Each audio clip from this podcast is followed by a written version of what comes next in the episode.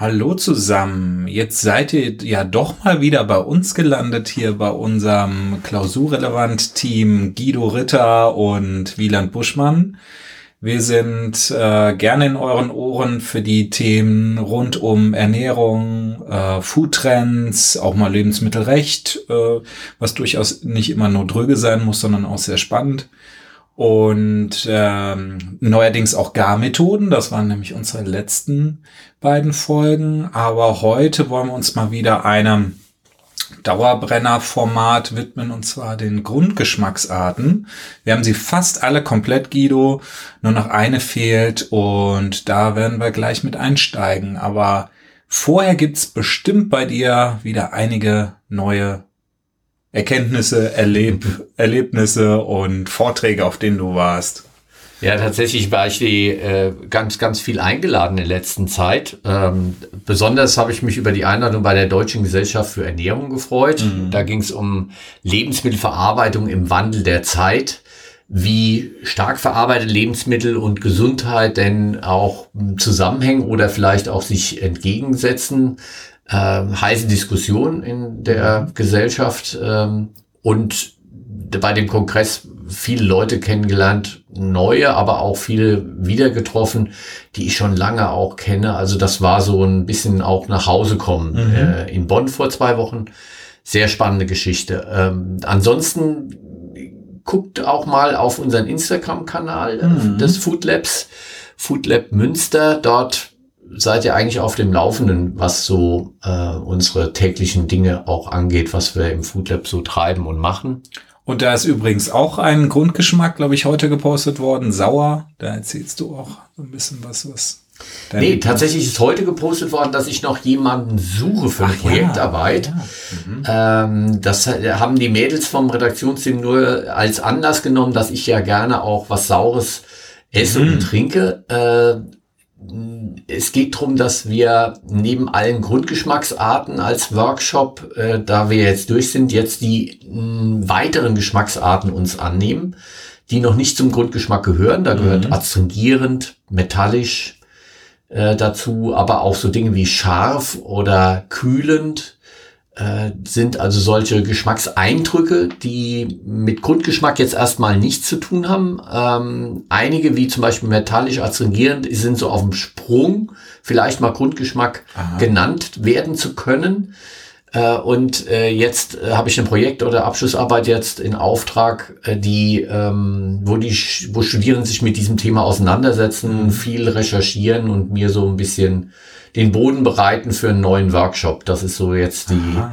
Geschichte und das lasse ich auch übers Instagram bewerben. Ja, also cool. äh, wenn ihr das hört und habt noch kein Abschlussthema, äh, meldet euch direkt bei mir, ähm, auch gerne über klausurrelevant.fh-münster.de, weil noch heißen wir ja Wieland äh, klausurrelevant. Ja.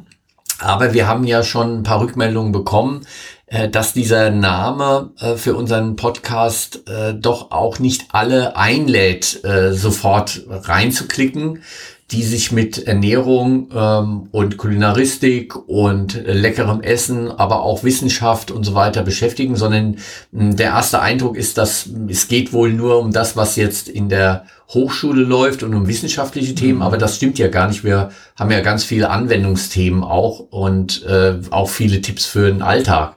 Ja. Äh, ich glaube, vielleicht sollten wir mal unsere Zuhörerinnen, Zuhörer fragen, ähm, ob das, äh, ob die Ideen haben, wie wir uns vielleicht in Zukunft besser nennen können. Ja, ich finde auch, vielleicht sind wir jetzt, jetzt machen wir das ja, wir haben gerade mal überlegt, schon über drei, also an die drei Jahre hier dieses Format zusammen, vielleicht sind wir auch rausgewachsen aus dem Namen. Kann sein, weil wir haben ja mit Klausurrelevant oder das war ja dein Antritt damals vor Aufmerksamkeit sorgen ja. wollen, so wie in deinen Vorlesungen, wenn alle schlafen und du dieses Wort gesagt hast, ne? Du hast dann die Erdmännchen den Kopf in die, in die Höhe gestreckt die haben. Erdmännchen. Das hast du jetzt gesagt. Ja. Würde ich nie ja, drauf kommen, meine Studierenden irgendwie Erdmännchen zu nennen. Naja, aber äh, wir haben ja schon ein bisschen Aufmerksamkeit dadurch bekommen und vielleicht ist es jetzt einfach, dass man uns auch vielleicht besser findet, auch in Schlagworten, dass mal auch neue äh, Klientel auf uns aufmerksam äh, werden Ja, weil wir haben ja nur im Untertitel haben wir sozusagen Ernährungswissenschaftspodcast ja. äh, stehen und mhm. wenn man über Ernährung sich ähm, informieren will, ähm, ist das jetzt, äh, habe ich jetzt so mitbekommen, äh, sind einige erst durch Zufall dazu gekommen, bei uns reinzuhören ja. und äh, haben gesagt, klasse, toll. Äh, also vielleicht sollten wir noch was dazu an ähm, Informationen bringen in unserem Titel oder dass wir den Titel komplett ändern. Sagt doch mal, was ihr meint. Klausurrelevant.fh-münster.de schickt uns gerne mal eure Vorschläge. Vorschläge auch für weitere Themen, die wir behandeln. Heute geht's um salzig. Mhm. Die Folge, die 44. Suppe versalzen, ist der Koch verliebt. Oh. Sind wir schon gleich bei einem Mythos, der sich ja mit salzig auch direkt verbindet. Ja. ja. Und wir erlegen ja gerne regelmäßig mal Mythen in unserem Podcast. genau. Und woher ich das halt eben äh, kenne, ist tatsächlich, also dass man, oder ich glaube, das habe ich auch mal bei dir in der Vorlesung so mitbekommen, dass tatsächlich die Wahrnehmung, auch Geschmackswahrnehmung sich verändern kann, wenn man viele Endorphine aufgrund genau. von Verliebtsein irgendwie im Körper hat und man dann anders schmeckt und riecht. Ja, aber tatsächlich gibt es eine Studie dazu. Man hat äh, einmal untersucht, Menschen, die verliebt sind, hat er also gefragt, ob sie gerade in so einem mhm. Verliebtheitsstadium sich befinden oder nicht und hat äh, die Grundgeschmacksart mal durchprobieren lassen. Und es ist gerade andersrum. Also ähm, Menschen, die verliebt sind, ähm, sind also besonders sensitiv und dementsprechend äh, versalzen sie nicht die Suppe in Anführungsstrichen mhm. und machen da eine Überdosierung, sondern äh, im Gegenteil, äh, man ist da wohl aufmerksamer noch. Mhm. Ähm, also es, es war nicht so ganz klar rauszukriegen, wo diese, dieser Mythos herkommt. Ja. Es scheint aber zumindestens ähm, nach der jetzigen Stand der Wissenschaft ein Mythos zu sein äh, der Koch ist dann vielleicht gar nicht verliebt, mhm. wenn er dann. Sondern beherrscht sein Handwerk einfach nicht. Ja, genau. einfach schlecht gekocht und, und dann irgendwie äh, ja schlecht dosiert. Ja, ja ich habe mir ist es ab und an passiert mir das auch mal, wenn ich einfach zu aus der Lameng, wie man so schön sagt, wenn man würzt. Ne? Ja. In, der, in der Konditorei wiegt man ja alles ab, aber in der Küche macht man mit Gefühl. Ne? Und manchmal ist die Prise halt zu groß. Ne? Ja. Und dann man kann sowas aber auch retten. Also zum Beispiel auch mal eine, hier wieder unser Thema, eine Frankfurter Grisos. Die ja. habe ich mal zu salzig gemacht. Ja. Und das kann man auch retten, indem man dann nochmal, in dem Fall habe ich noch ein bisschen Joghurt dazugegeben, ein bisschen Zucker, ein bisschen Säure auch, ne, um das so etwas wieder zu überlagern vielleicht. Ja, aber ganz schwierig. Also zu viel an Salz ist echt schwierig, mhm. ähm, da irgendwas außer Strecken in Anführungsstrichen, ja. also mit, mit den anderen Grundgeschmacksarten da nochmal zu spielen. Äh, ist auch deshalb schwierig, weil Salz auch ein Geschmacksverstärker ist. Äh, mhm. Sowieso, also alles dann nochmal äh, torpediert nach oben. Ja? ja. Also äh, ein Frühstücksei morgens ohne Salz hat einen ganz anderen Geschmack, als wenn du da nochmal eine Prise Salz drauf tust. Ja. Und plötzlich äh, kombiniert dieser Salzgeschmack mit dem Umami-Geschmack auch des Eis, also mit der, der, an, an sich schon vorhandenen ähm, ähm, Grundgeschmacksart Umami jetzt also eine Torpedierung und diese mhm. äh, diese ähm, oder oder Vervielfachung sozusagen dessen was man da ähm, erleben kann äh, Salz kann auch in kleinen Prisen in Cocktails auch den süße Geschmack noch mal ein bisschen mhm. hervorheben kann Körper geben also salzig ist nicht nur der Hinweis für Mineralstoffe den wir äh, angeborenerweise äh, haben und der auch im Belohnungssystem sich dann wiederfindet und sofort knallt und ähm, uns auch lecker dann vorkommt mhm. bei leicht gesalzenen Produkten, ähm, sondern er hat auch ähm, auf viele andere mh, hm, Eindrücke in, im, im Essen nochmal eine Intensivierung, auch Aroma-Intensivierung äh, durch Salz. Und das macht Salz so interessant auch für die Produktentwicklung und deshalb auch ähm, so die Gefahr, dass wir zu viel an Salz zu uns nehmen, äh, was wir ja tatsächlich auch tun. Mhm. Äh, und äh, es gibt also eine nationale Strategie für die Reduktion von den Stoffen, die wir zu viel zu uns nehmen. Und das äh, ist neben Fett und Zucker vor allem auch das Salz, ja. Und ähm, wo du gerade angesprochen hast, dass wir so diesen, dieses angeborene Sinn auch nach dem Mineralischen haben, habe ich auch hier, ich habe so ein ganz äh, tolles Buch, da habe ich mich eingelesen für die Folge, das kleine Buch von Salz. Und da ging es auch darum, dass es auch in der Evolution ähm, einfach auch für körperlich und auch für unser Gehirn wahnsinnig wichtig war, mhm. Salz zu uns zu nehmen, in welcher Form auch immer. Und als man früher noch nicht wusste, wo Salz vorkommt, im, äh, im Meerwasser oder vielleicht auch in, in steinigen Regionen oder so, ne, hat man überwiegend die Mineralien über den Fleischkonsum abgedeckt. Mhm. Und als man dann viel mehr Gemüse und, und als man sesshaft wurde ne, und viel Gemüse angebaut hat, ähm, äh, musste man irgendwie diesen Salzmangel durch weniger Fleisch äh, dann irgendwie ergänzen. So. Und dann haben sich die ähm, Menschen auf die Suche gemacht und dann durch auf, auf sind auf per Zufall auf natürliche Vorkommen gestoßen oder haben halt irgendwie dann solche Sachen von weit her transportieren müssen von aus Meeresregionen, ähm, um dann auf diese Mineralien zu kommen, die lebenswichtig sind. Die essentiell sind, ja. Man spricht ja dann im ernährungswissenschaftlichen Bereich von essentiell. Das heißt also, wir können sie im Körper nicht selbst herstellen. Wir scheiden sie aus über ähm, unseren Schweiß, Urin auch und ähm, äh, verlieren also jeden Tag ordentlich an Mineralstoffen. Und dieses Gefühl salzig schmeckt gut hat schon damit zu tun, dass es ähm, einen Hinweis gibt für Mineralstoffe generell. Also nicht nur für Natrium, mhm. wo das so die Referenzsubstanz ist, aber für Mineralstoffe generell. Und du hast recht, die ersten Menschen sind den Tieren hinterher gelaufen und haben geguckt, an welchen Steinen die lecken. Und wenn die also gesehen haben, die lecken an einem Stein, dann haben sie selbst mal probiert und äh, so hat man Salzvorkommen, auch überirdische Salzvorkommen dann auch getroffen. Äh, bevor man dann als nächstes in die Erde reingegangen mhm. ist, äh, wenn man nicht am Meer gewohnt hat, mhm. ja, und da ins Inland dann gezogen ist, ja. äh, musste man also den Tieren folgen, weil die haben da schon ihre Quellen auch gefunden für Salz. Lustige Story dazu muss ich kurz einwerfen. Äh, als Kind war meine Mutter öfter bei mir, äh, mit mir in Baden-Württemberg, ich weiß leider nicht mehr in welcher Stadt, in einem Salzbergwerk. Bad Reichenhall wahrscheinlich, oder? Kann gut sein. Und dann sind wir halt auch wie so Kohlekumpel mit so einem riesigen Aufzug richtig schnell in die Tiefe gerauscht. Ja. Das war natürlich dieser erste äh, Thrilling-Moment, auch für mich so als ja. Kleiner. Und dann bist du im Salzbergwerk und ich habe halt echt an den Wänden geleckt. Einfach mal um zu probieren, ne? Ist das wirklich so, ne? Und das war alles, ne? alles salzig. Auch mit natürlich total verunreinigt, aber Ne? Und dann, ähm, das war schon spannend. Und da gab's nämlich auch immer eine Rutsche. Ja. Äh, für die Kinder dachten wir, das ist einfach so spaßmäßig. Ne? Aber früher, als die Bergwerke angefangen haben und noch nicht so tief waren, sogar bei den Kelten äh, war das schon so, dass es dann äh, primitive Rutschen gab, um dann schneller halt eben dann immer in die tiefer werdenden Gruben reinzukommen, äh, um das Salz dann abzuschlagen, also das Steinsalz, wo es ja auch noch, also da gibt es so drei Hauptkategorien Steinsalz, was dann sich irgendwann angereichert hat und sedimentiert hat, in, mhm. dann äh, später dann in den, in den Bergen, ausgehend von so einem Urozean, wie die Theorie dazu mhm. ist. Mhm.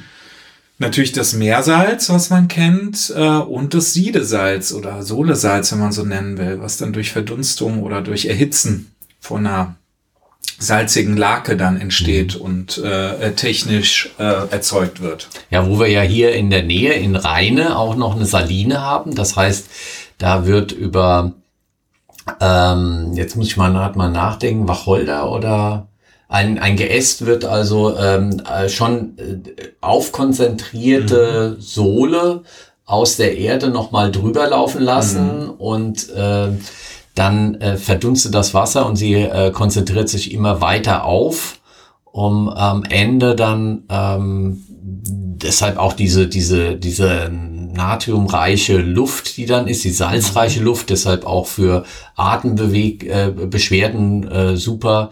Äh, aber letztendlich eine, eine Art der Gewinnung von Salz auch, mhm. weil man hier noch, ähm, noch weiter aufkonzentrieren kann über natürliche Verdunstung ja. äh, des Wassers. Ähm, äh, das haben wir hier um die Ecke und äh, mit denen bin ich auch immer wieder mal im Gespräch, was ja einmal Produktentwicklung angeht, mhm. wo man dann das regional gewonnene Salz sozusagen auch nutzen kann, äh, weil mittlerweile Salz kommt ja von überall her. Mhm. Ja.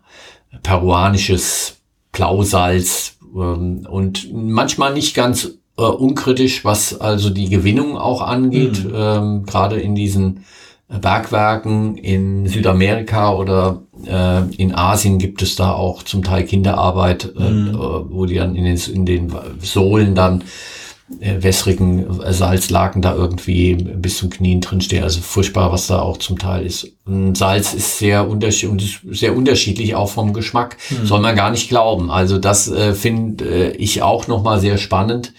Äh, und da werden wir heute auch was verkosten. Ja, da freue ich mich auch schon drauf. Aber wo du, wo du gerade gesagt hast, auch Asien, da habe ich jetzt auch ähm, dort in der Recherche rausgefunden, dass sogar mit, also in China vor über, also an die 3000 Jahren sogar schon äh, Salz abgebaut wurde und zwar eher in der Region Sichuan, die heutzutage eher für Sichuan Pfeffer bekannt ist, aber die ganz, ganz lange schon ähm, Salz gewinnen aus äh, mit Steinsalz und mit dem Siedeverfahren aus Sohle und die nebenher sogar noch äh, als Nebenprodukt Erdgas entdeckt haben, weil das dann, je tiefer sie bohrten, äh, ausströmte. Und man dachte erst, es ist in einem böser Geist, der die Leute da ersticken lässt, so, ne? aber irgendwann kam man drauf, dass das, dass das, man, dass man dieses Gas anzünden kann. Ja. Und dann wurde dieses Gas verwendet, um die Sohlebecken oder Sohlepfannen äh, zu befeuern, um dann eben dieses Salz zu gewinnen. Und da waren die Vorreiter weltweit. Die mhm. haben richtig schon im großen Stil angefangen, Salz dann äh, eben abzubauen und zu produzieren.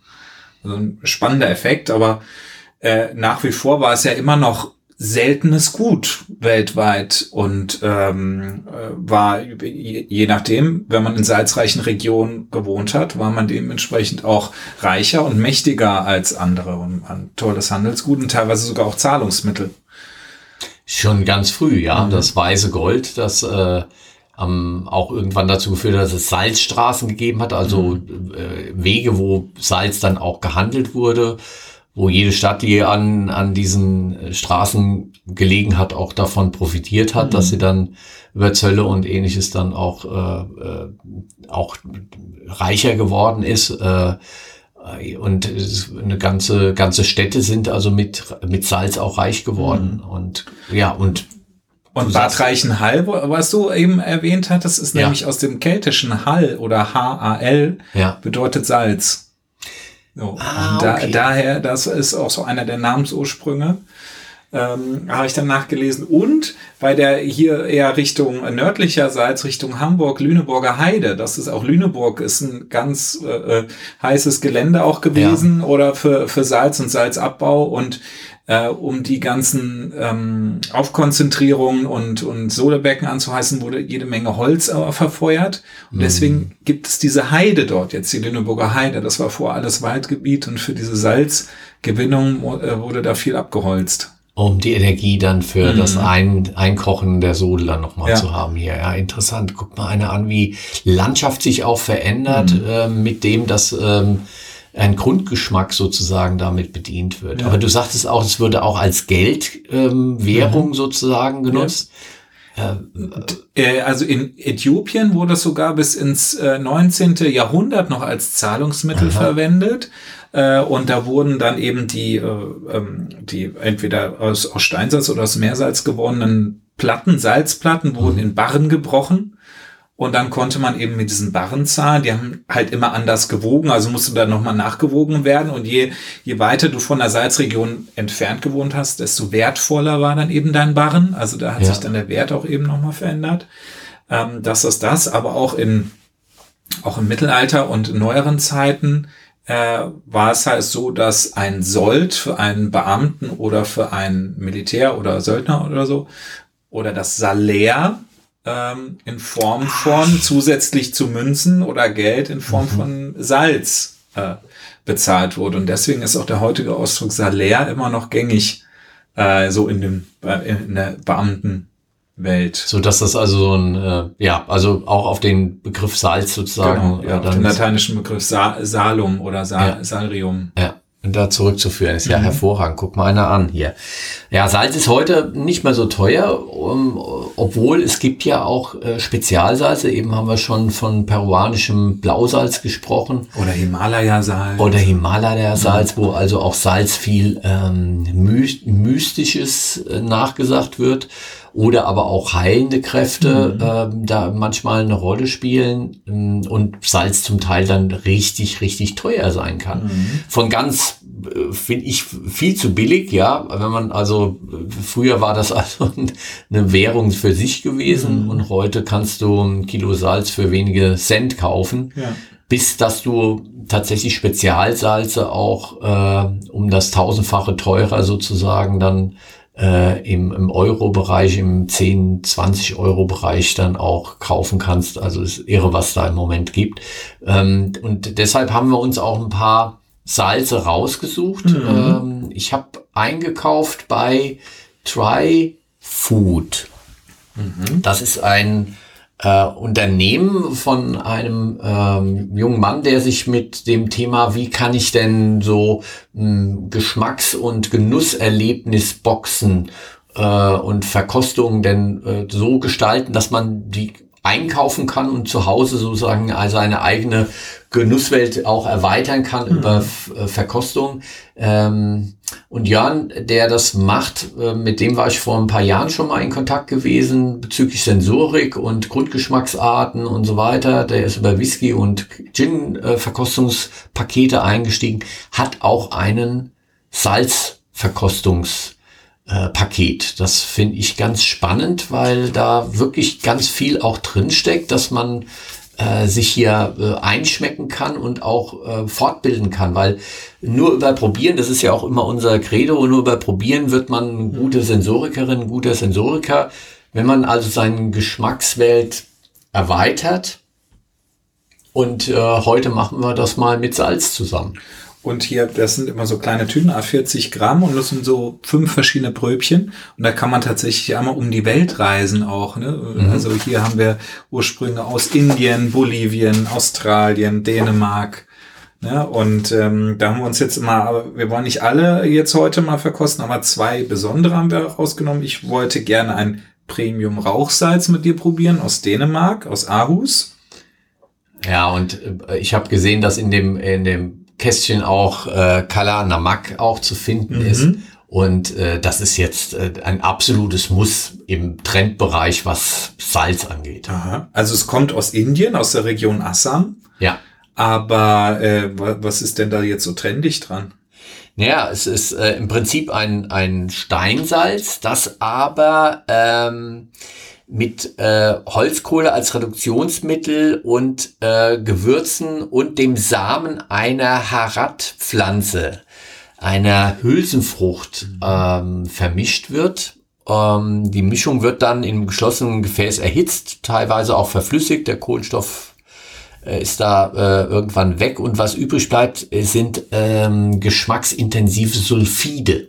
Mhm. Das sind also schweflige Substanzen, die dann in dem Salz noch auch zu finden sind. Und diese schwefligen Substanzen kann man wunderbar nehmen, um mit Kalamanak ähm, einen äh, für Veganer äh, Rührei-Ersatz äh, sozusagen zu machen, weil mhm. der wirklich den Geschmack von Rührei dann auch mit annimmt. Also man kann. Ja also du könntest quasi eine geschmacksneutrale Trägermasse, die ja. von der Struktur her ist wie Rührei damit würzen? Genau. Nimmst und also Tofu und äh, kannst also damit eine Rührei-Geschmacksnuance äh, dann äh, damit reinbringen. Das ist ja irre. Und das funktioniert hervorragend. Aha. Ja, und äh, dementsprechend würden wir das jetzt einmal probieren. Mhm. Ähm, die Tütchen sind so, dass man so aufreißt. Das machst du schon wunderbar. Äh, wie verkostet man am besten Salz? Ähm, ähm, Eva Derndorfer hat das mal sehr schön in ihrem Buch zur Lebensmittelsorge auch beschrieben. Ähm, klar, man kann Salz zum einen mal hm, in wässriger Form verkosten. Da verliert aber natürlich das Salz auch seine äh, Struktur. Salz mhm. lebt auch äh, in seiner Vielfalt davon, dass wir sehr unterschiedliche Texturen auch haben. Also dass es gibt sehr grobkörniges Salz, es gibt pyramidenförmiges Salz, es gibt äh, Salzplättchen und tatsächlich ist genau diese unterschiedliche Textur und Konsistenz von Salz am Ende das, was total spannend ist. Ähm, äh, wir nehmen zu Hause Salz in unterschiedlicher Art und Weise für das Frühstücksei. Wenn ich es jetzt zum äh, Nudelwasser äh, machen nehme, dann brauche ich kein Spezialsalz irgendwie zu nehmen. Ähm, aber wenn ich anfange jetzt äh, das aufs äh, äh, Rührei drauf zu machen oder hier ein veganes Rührei zu machen, ja, und man riecht schon einiges, oder? Das ist irre. Dann, dann kann man also, schon Spezialsalz schon nehmen. Also, äh, Wieland hat mir das jetzt in zwei, äh, äh, auf einfach zwei Tellerchen rübergereicht und alleine ähm, der Weg hierher, mir das äh, hier hinzustellen, äh, hat eine Duftwolke an Aroma jetzt schon mitgebracht. Ja. Äh, sag mal was dazu. Und ich finde also, das Rauchsalz ist auch extrem. Boah, also ich habe die Tüte aufgerissen und es war schon direkt pam. Also ähm, das, dieses Salz ist sehr, sehr grobkörnig im Gegensatz zu dem anderen gleich. Ja, wie wird es beschrieben oder wie heißt es auf der Tüte? Das heißt äh, Premium Rauchsalz aus ja. Aarhus. Und es riecht echt wie, sehr nach Schwarzwälder Schinken, also Absolut. dieser Raucharoma von Schwarzwälder ja. Schinken. Ja. Und so, ich habe direkt Assoziation ja. Mittelaltermarkt, also ja, ja, ja. Ne, irgendwie dieses Holz, der Holz, verbrannte Holzduft und Kohle in der Luft. Ne? Oh, wie intensiv, das habe ich, also ich habe schon verschiedene Rauchsalze gehabt, aber das ist natürlich ein absoluter Knaller. Mhm. Boah, das und äh, sehr, sehr grobkörnig, was also Salz sehr spannend macht, äh, im Mund dann auch, wenn man es also äh, auch pur mit einem kleinen Körnchen nimmt. Trägermasse hilft natürlich auch. Also man kann es wunderbar auch auf ein Butterbrot bringen oder ähm, ja mit einer einfachen Salatgurke, ähm, die sehr geschmacksneutral ist, äh, zusammenbringen, äh, dann äh, hat man eine Trägermasse, die es ein bisschen einfacher macht, als wenn man es jetzt pur sozusagen verkostet. Das machen wir aber jetzt mal pur. Ei. Mm. Mm. Das mag ich richtig gerne. Mhm. Noch ein Tipp. Im Übrigen, mm, wenn man auf Salz ähm, ein bisschen achten muss, weil es gibt Menschen, die tatsächlich natriumsensitiv sind mhm. und äh, Bluthochdruck auch von einer ähm, Menge an Salz auch bekommen können und deshalb äh, auf ihren Salzkonsum besonders achten müssen. Wir müssen insgesamt ein bisschen runter mit unserem Salzkonsum. Ähm, aber äh, Manche müssen besonders darauf achten. Wie kann man Salz reduzieren? Tatsächlich ist mit grobkörnigem Salz kann man äh, mit Speisen da äh, schon einiges erreichen, dass also äh, sozusagen punktuell im, äh, die Sensoren angesprochen werden, die im Gehirn dann also richtig reinknallen, äh, so dass man äh, über äh, grobes Salz tatsächlich auch äh, mit weniger Salz auskommt als mit äh, feinem Salz, das in die Masse irgendwie eingearbeitet ist. Äh, und das ist so eine der, der auch Reduzierungsstrategien dort, wo es geht, mit gröberem Salz auch mal zu arbeiten. Mhm. Wo würdest du denn jetzt dieses Rauchsalz auf welches Gericht würdest du das jetzt als Finish noch drauf machen, um es zu komplettieren? Also das passt natürlich zu Fisch, finde ich wunderbar, mhm. weil dieses ist, ist geübt sozusagen Rauchgeschmack. Ja. Mm, ja, auch so äh, in Richtung äh, Bratkartoffeln. Mhm. Könnte ich mir sehr gut noch vorstellen. Ähm, was fällt dir ein? Was hatte ich denn eben noch? Ich hatte irgendwie, denke natürlich auch immer an Dessert. Mhm. Aber das ist dann schon ein bisschen sehr dominant. Also, boah, das riecht diese also, schinkige. Du kriegst halt diese schinkige da, also diese Assoziation da schwer weg. Ja, finde ich. Und ich glaube, dann würde ich es, würde ich es mir bei ähm, äh, da wirklich ein bisschen kneifen. Aber was ich, was ich, ah ja genau, jetzt weiß ich wieder Popcorn. Ja. Ich liebe salziges Popcorn und da ein bisschen Butter und das dadurch. Das du gehörst zu denen, die salziges Popcorn Ja, liebe ich. Und zwar den größten Eimer, den es gibt, wenn ich im Kino bin. Bis die Lippen aufplatzen. Ja. ja, das war äh, tatsächlich ist es so, dass äh, salziges, süßes Popcorn nicht in allen Ländern der Welt äh, überall gleichmäßig zu finden sind. Also mhm. Also salziges Popcorn in den USA ist äh, sehr typisch auch in Europa ist das erst sehr spät gekommen, dass wir mhm. auch salziges Popcorn überhaupt mögen. Mhm. Ja, aber ähm, äh, Salz ist auch im äh, mit Bezug, weil du sagst, es äh, könntest du auch was Süßes irgendwie vorstellen. Ähm, äh, Karamell und Salz ist ja. mittlerweile nicht mehr nur ein Trend, sondern ist angekommen sozusagen. Mhm. Wir finden ähm, Brezeln mittlerweile mit dem Karamell-Kombination äh, mhm. äh, in, in der, in der Snack-Schiene. Äh, wir finden ganz viele Eiscremes, die äh, sollte Karamell auch enthalten oder Schokoladen, die das irgendwie, ja. Pralinen und so. Genau. Also Salz kann da wunderbar funktionieren, auch mit Karamellgeschmack, mhm. mit süßem Geschmack, auch wieder als Geschmacksverstärker sozusagen. Ja. Ähm, ist schon eine, äh, eine schöne Kombination auch.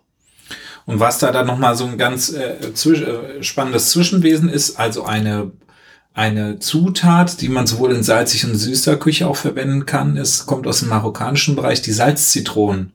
Ja. Da werden dann halt eben Zitronen oben und unten gekappt, die Käppchen, kreuzförmig eingeschnitten, aber nicht ganz durch und dann mit äh, Stein, mit grobem Salz gefüllt in ein sauberes Einmachglas und dann mit Zitronensaft nochmal übergossen. Und dann reifen die da so zwei Monate da drin und ist einzigartig. Also so eine Salzzitronen, so eine Schale, dann die schneidet man ganz dünn ab äh, in ganz feine Streifen und die dann auf so einem, so einem Finish über zum Beispiel einen Schokoladenkuchen oder einen Lachs, ja, Salz und süß. Äh, super. Super Nummer, gell? Es gibt ja auch diese äh, ähm, Abart, dass man Tequila mit Salz und Zitrone Stimmt, zu sich nimmt. Ja, ja, genau, ja. Ja, weißt mag ich aber lieber, aber ich mag das lieber als bei dem goldenen Tequila mit Orange und Zimt. Das ist, weil das, das ist, ist beides Quatsch. Das ist beides Quatsch. Weißt du, wer sich das ausgedacht ja? hat? Das haben die Mexikaner sich ausgedacht. Und zwar machen die einen ähm, hervorragenden Mezcal. Mit dem Wurm drin. Äh, unter anderem auch mal mit dem Wurm drin, aber das ist auch nochmal so eine Geschichte, muss nicht unbedingt sein. Die allerbesten Mezcals haben gar keinen Wurm drin. Und mhm. es gibt in dem Gebiet Mezcal Tequila als noch feinere äh, Region sozusagen ähm, dort wurde auch zum Teil richtig äh, schlechter äh, Mescal hergestellt. Mhm. Der wurde aber nach USA dann äh, vertickert. Den haben die Mexikaner nicht selbst getrunken, mhm. sondern den haben die dann über die Grenze geschippert. Der war aber so schlecht von der Qualität, dass man sie so nicht trinken konnte. also haben sie den Amerikanern gesagt, den US-Amerikanern, Mensch, ihr müsst den erst hier mit Zitrone und dann mit Salz und dann das runterschütten und so weiter, weil anders hätten die das gar nicht runtergekriegt, weil der Geschmack so schlecht war. Ja.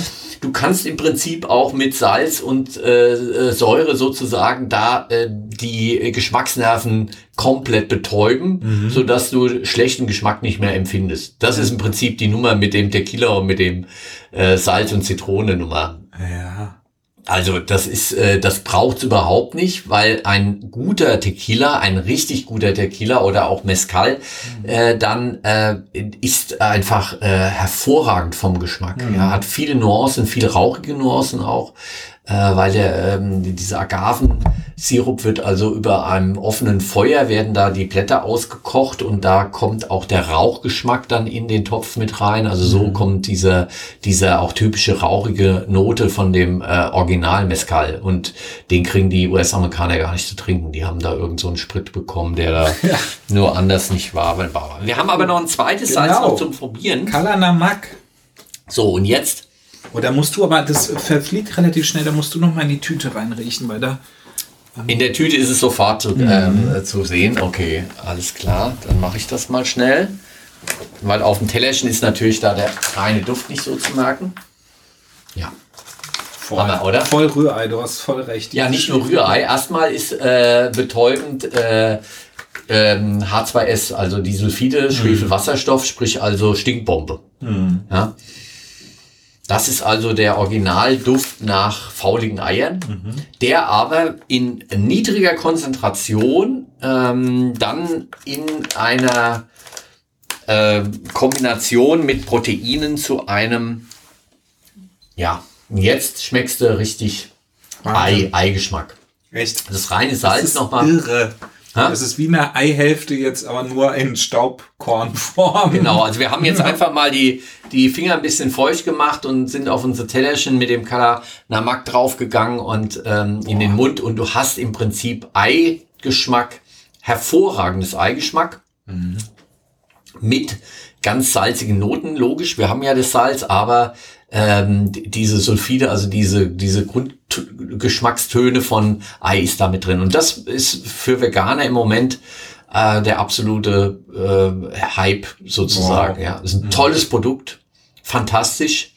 Ähm, zwei, zwei Salze aus äh, dieser äh, Wunderkiste sozusagen. Also mhm, wir, äh, wir bringen es nochmal in die Shownotes mit rein. Ähm, Dry Food, drei Foods Entschuldigung, Dry Foods, also Schmecke, äh, Lebensmittel heißt ähm, auch die Seite von hm. Jörn, die er da, äh, wo er ganz viele Pakete mittlerweile auch anbietet und äh, da gibt's ein kleines Heftchen dazu, Erklärung, wie man es verkostet, was äh, zu beachten ist, die Geschichten zu den Produkten, die er da hat. Also ich finde, er macht das richtig gut. Hm. Ja, ist ein schönes, da brauchen wir aber ein paar Leute dabei, finde ich. Jetzt so zu zweit unter uns, äh, Gelegenheitsschmeckern ist es mal ganz schön, aber ich glaube, so wenn man so zu zehnt ist irgendwie und man isst dann auch noch ein schönes Brot dabei mit Butter und dann so die, dann, dann wird ein Schuh draus. Ja.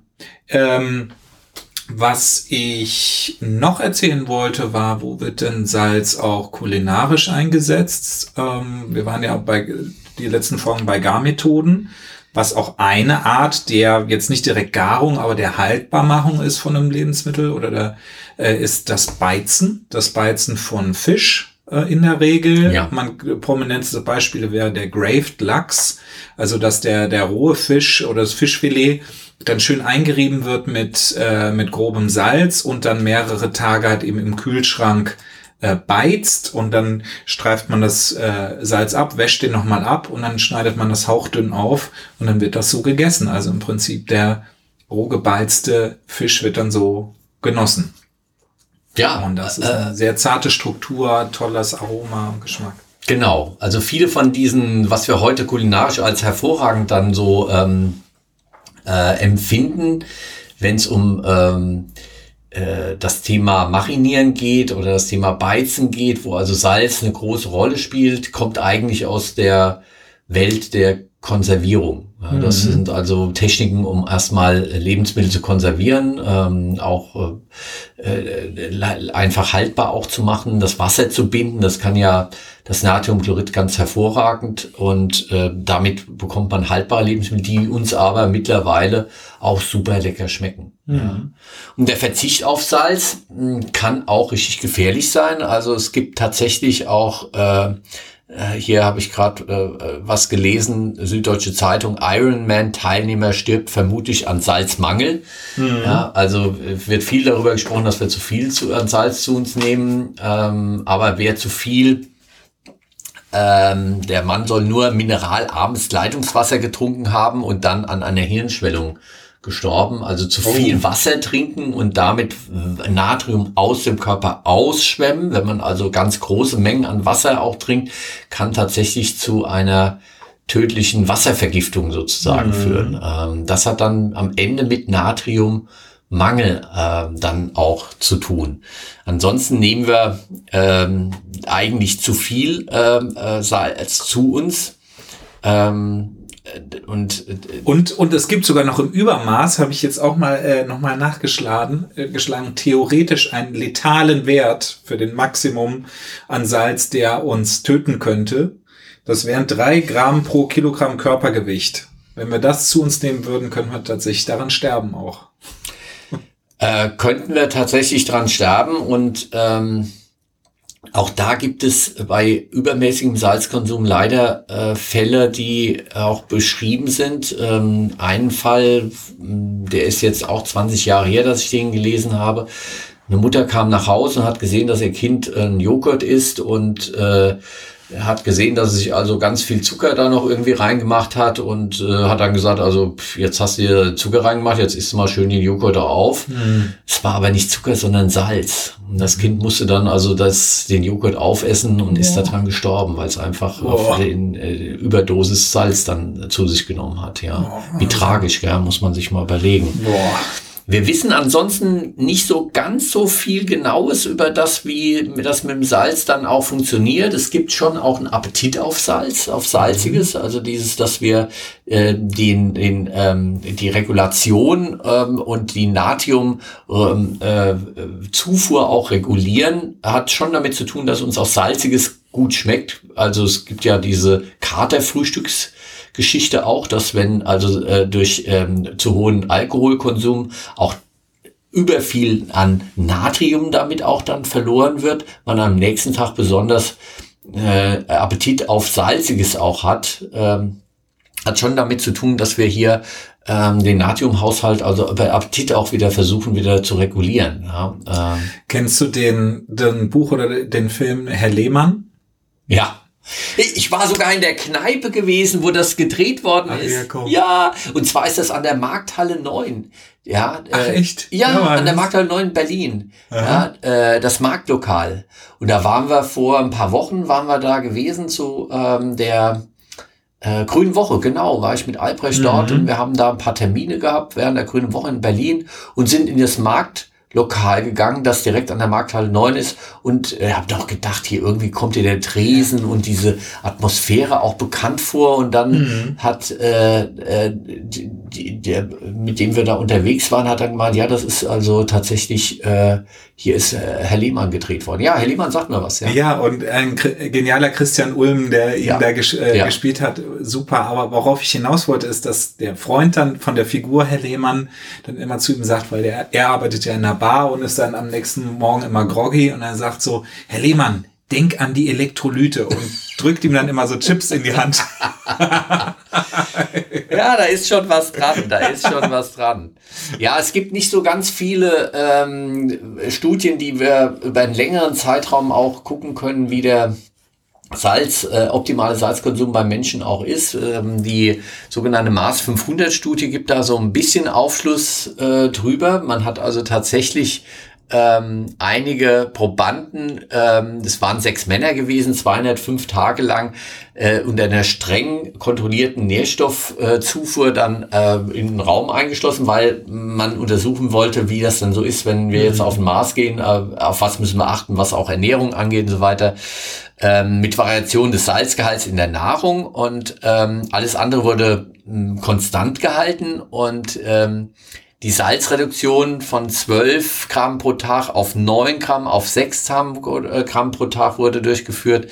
Äh, es wird äh, täglich dann Urinkontrolle gemacht über die Monate hinweg und ähm, man hat also sehr schön nochmal gesehen, dass ähm, der äh, Saus, äh, der Salzhaushalt also von äh, Konzentration der Hormone auch äh, mit beeinflusst wird. Mhm.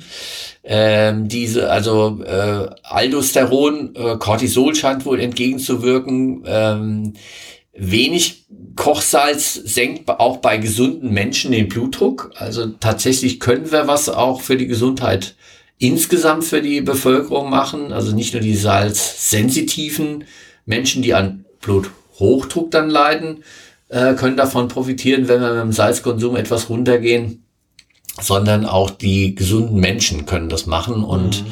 monatlange Natriumspeicherung ähm, kann ähm, Gott sei Dank der Körper auch äh, halten, äh, unabhängig von der Kochsalzzufuhr. Das waren so die Hauptpunkte gewesen.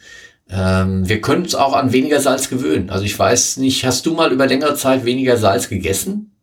Nee, ich war tatsächlich immer ein sehr salzliebender Mensch. Ja, man gewöhnt sich nämlich dran mhm. und dann, äh, es gibt ja auch Menschen, die machen Salz in der Suppe, bevor sie probieren. Ja, ja. so, da gehöre ich auch dazu. auch wenn ich sie gekocht habe. Oh, und dann schon, und dann schon Koch verliebt, zu viel Salz und dann extra nochmal was dazu.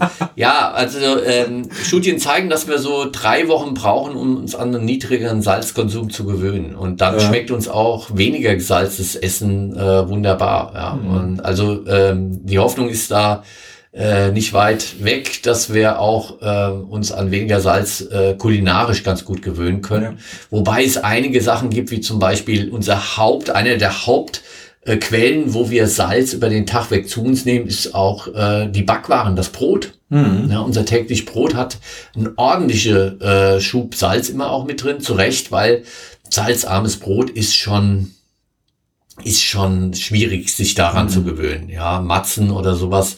Ja. Ähm, da denkt man immer, Mensch, da fehlt doch was, ja. Mhm.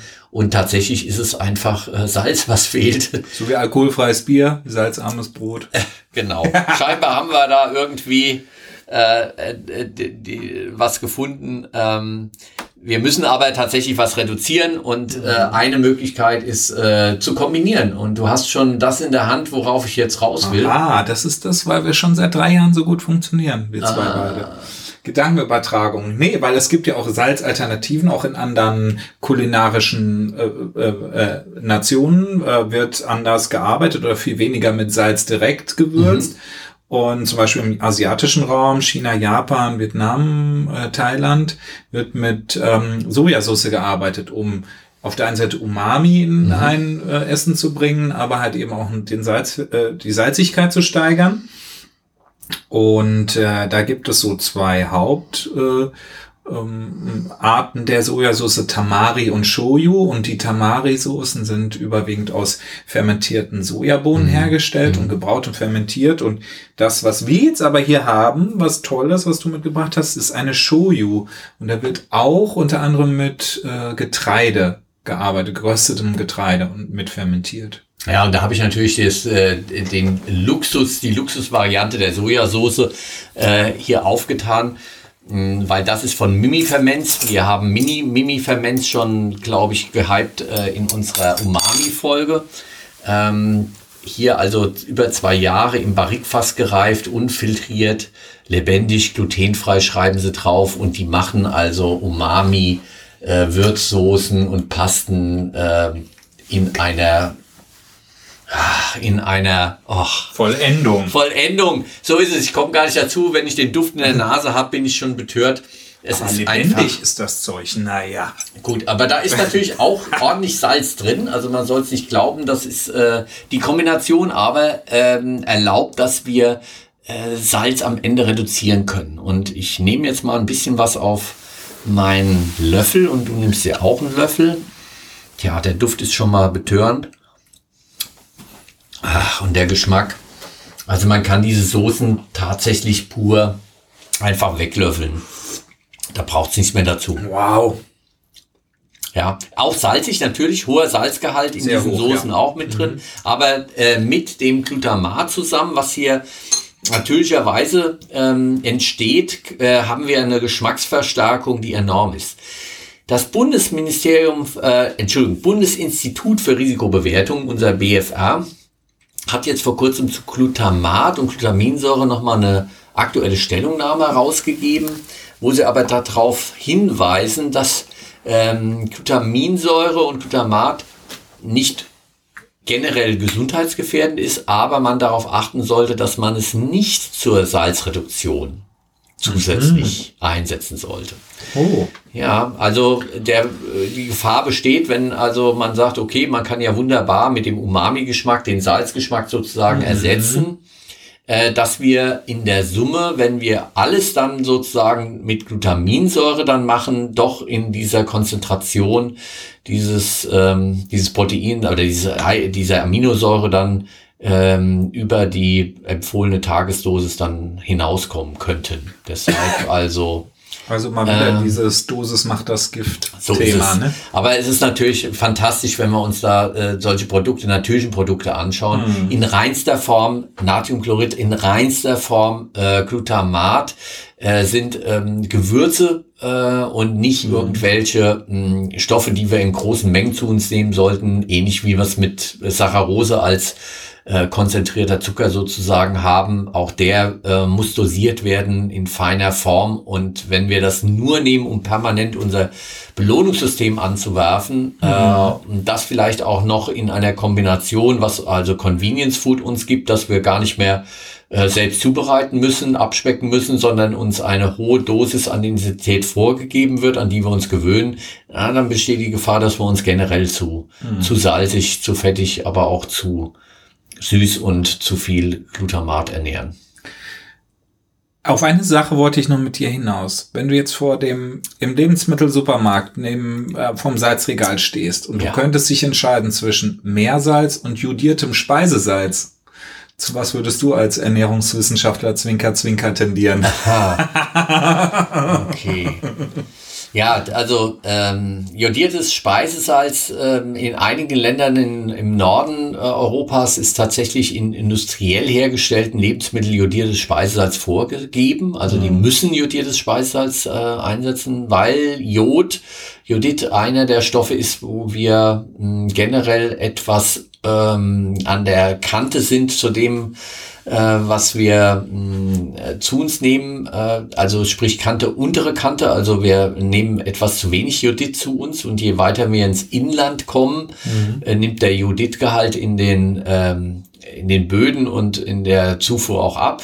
Jetzt haben wir natürlich eine Lebensmittelzufuhr äh, in uns in Deutschland, dass wir, wenn wir Richtung ähm, äh, Alpen kommen, der Kopf nicht mehr und mehr zunimmt als ähm, als Krankheit, so dass also hier eine Jodid-Unterversorgung eigentlich ähm, nicht unbedingt äh, generell der Fall ist. Trotzdem muss man da, gerade wenn man kein Fisch isst, kein mhm. Meerfisch irgendwie zu sich nimmt äh, und dann sich auch noch vielleicht ganz vegan ernährt, auch auf den Jodid-Haushalt ein bisschen achten. Und deshalb ist also jodiertes Speisesalz ähm, nicht verkehrt. Wenn ich aber wählen könnte zwischen Meersalz und äh, jodiertem Speisesalz, würde ich tatsächlich auch zu dem Meersalz greifen, mhm. das häufig dann doch nicht ganz aufgemahlen ist, sondern dann also ähm, äh, Oberflächen äh, Wassersalz sozusagen dann mhm. darstellt. Ähm, ja, und äh, äh, auch von der Struktur her häufig in Plättchenform als Fleur de Sel dann ähm, auch im Handel ist, was ich ganz ja, Also auch die Romantik spielt eine Rolle. Ja, na klar. Ne? Weil das Feinkörnige, das kennt jeder, aber so ein Fleur de Sel oder so ein Maldon Pyramidensalz ist natürlich nochmal eine andere Nummer. Äh, äh, ja, und du hast natürlich auch wirklich einen anderen Effekt im Mund. Also mhm. Also diese, diese Korngröße spielt also ähm, auch haptisch, also im Mund, eine enorme Rolle. Ich sehe es ja jetzt auch bei dem Rauchsalz, das sehr grobkörnig ist und hier das ähm, äh, Kalanamak, das also sehr feinkörnig ist, ähm, wirkt im Mund nochmal ganz anders. Ja, und ähm, für einige Sachen wie so morgens das Frühstücksei finde ich also äh, ein grobkörniges Salz äh, viel spannender, viel interessanter als jetzt irgendwie so ein ganz feines Allerweltssalz. Mach dir gerade noch mal den Spaß und äh, probier mal beide zusammen. Das funktioniert auch richtig gut. Du hast erst den Ei dieses, diese Eiwahrnehmung ah, und dann mm. dieses Schinkenmäßige. Ah, da brauchst du ja sonst nichts mehr. Nee. Da hast ja ein ganzes Frühstück sozusagen nur mit Salz. Wahnsinn. Dass wir nicht vergessen dürfen, Wasser zu trinken ja, ja, so ja. Verkostung. Ne? Genau. Also, man kann mit Salz unglaublich viel machen. Es ist kein langweiliger Grundgeschmack. Das war vielleicht heute schon rauszuschmecken und rauszuhören. Ähm, probiert Salz mal in verschiedener Form. Man muss nicht das teuerste Salz kaufen, aber äh, es ist einfach super interessant, äh, sich mit dem Thema mal zu beschäftigen. Ähm, äh, sehr vielfältig. Wieder mhm. was, äh, ein toller Grundgeschmack, ja. Wieder was gelernt. Ja, das sowieso. Mhm. Auch ich Genau. Äh, bin immer froh, wenn wir dann am Ende dann äh, nochmal äh, drüber schauen und jedes Mal lerne ich auch mal wieder äh, was Neues dazu. Vielen Dank. Ähm, und äh, wenn ihr Ideen habt für Namen, den wir uns vielleicht äh, erweitern können oder vielleicht auch ganz neu nennen können, um vielleicht noch ein bisschen bekannter auch zu werden mit dem, was wir so machen, äh, statt klausurrelevant vielleicht in Zukunft ganz anders heißen, ähm, gerne. Ähm, ansonsten findet ihr uns äh, garantiert aber auch weiter erstmal unter klausurrelevant und mit klausurrelevant.fh-münster.de könnt ihr auch Kontakt zu uns aufnehmen. Mhm. Und was ist so unser Ausblick in die nächste Folge? Ja, dann gucken wir doch mal rein, was wir uns so überlegt haben, Wieland. Ja. Die nächste Folge wäre die 45. und ähm, dass draußen tatsächlich, nachdem es heute mal zwischendrin geschüttet hat, richtig jetzt die Sonne ein bisschen kommt. Ähm, ja, alles neu macht der Mai, haben wir uns überlegt. Wir wollen uns mhm. dem widmen, was der Frühling uns kulinarisch vielleicht auch so bietet. Ja, wenn jetzt also die Winterzeit vorbei ist und plötzlich alles sprießt und kommt vom Bärlauch bis hin zum Rhabarber. Mhm. Also alles, was jetzt so in den nächsten Wochen so auf uns wartet, ähm, soll mal Thema sein mhm. und ähm, da gibt es eine ganze Reihe Besonderheiten, die äh, sowohl äh, ja esskulturtechnisch uns auf uns mhm. wartet, als auch mit gesundheitlichen Aspekten, finde mhm. ich. Ja. Ich freue mich schon drauf. Ach was. Da dann. Ne? Bis bald. Bis bald.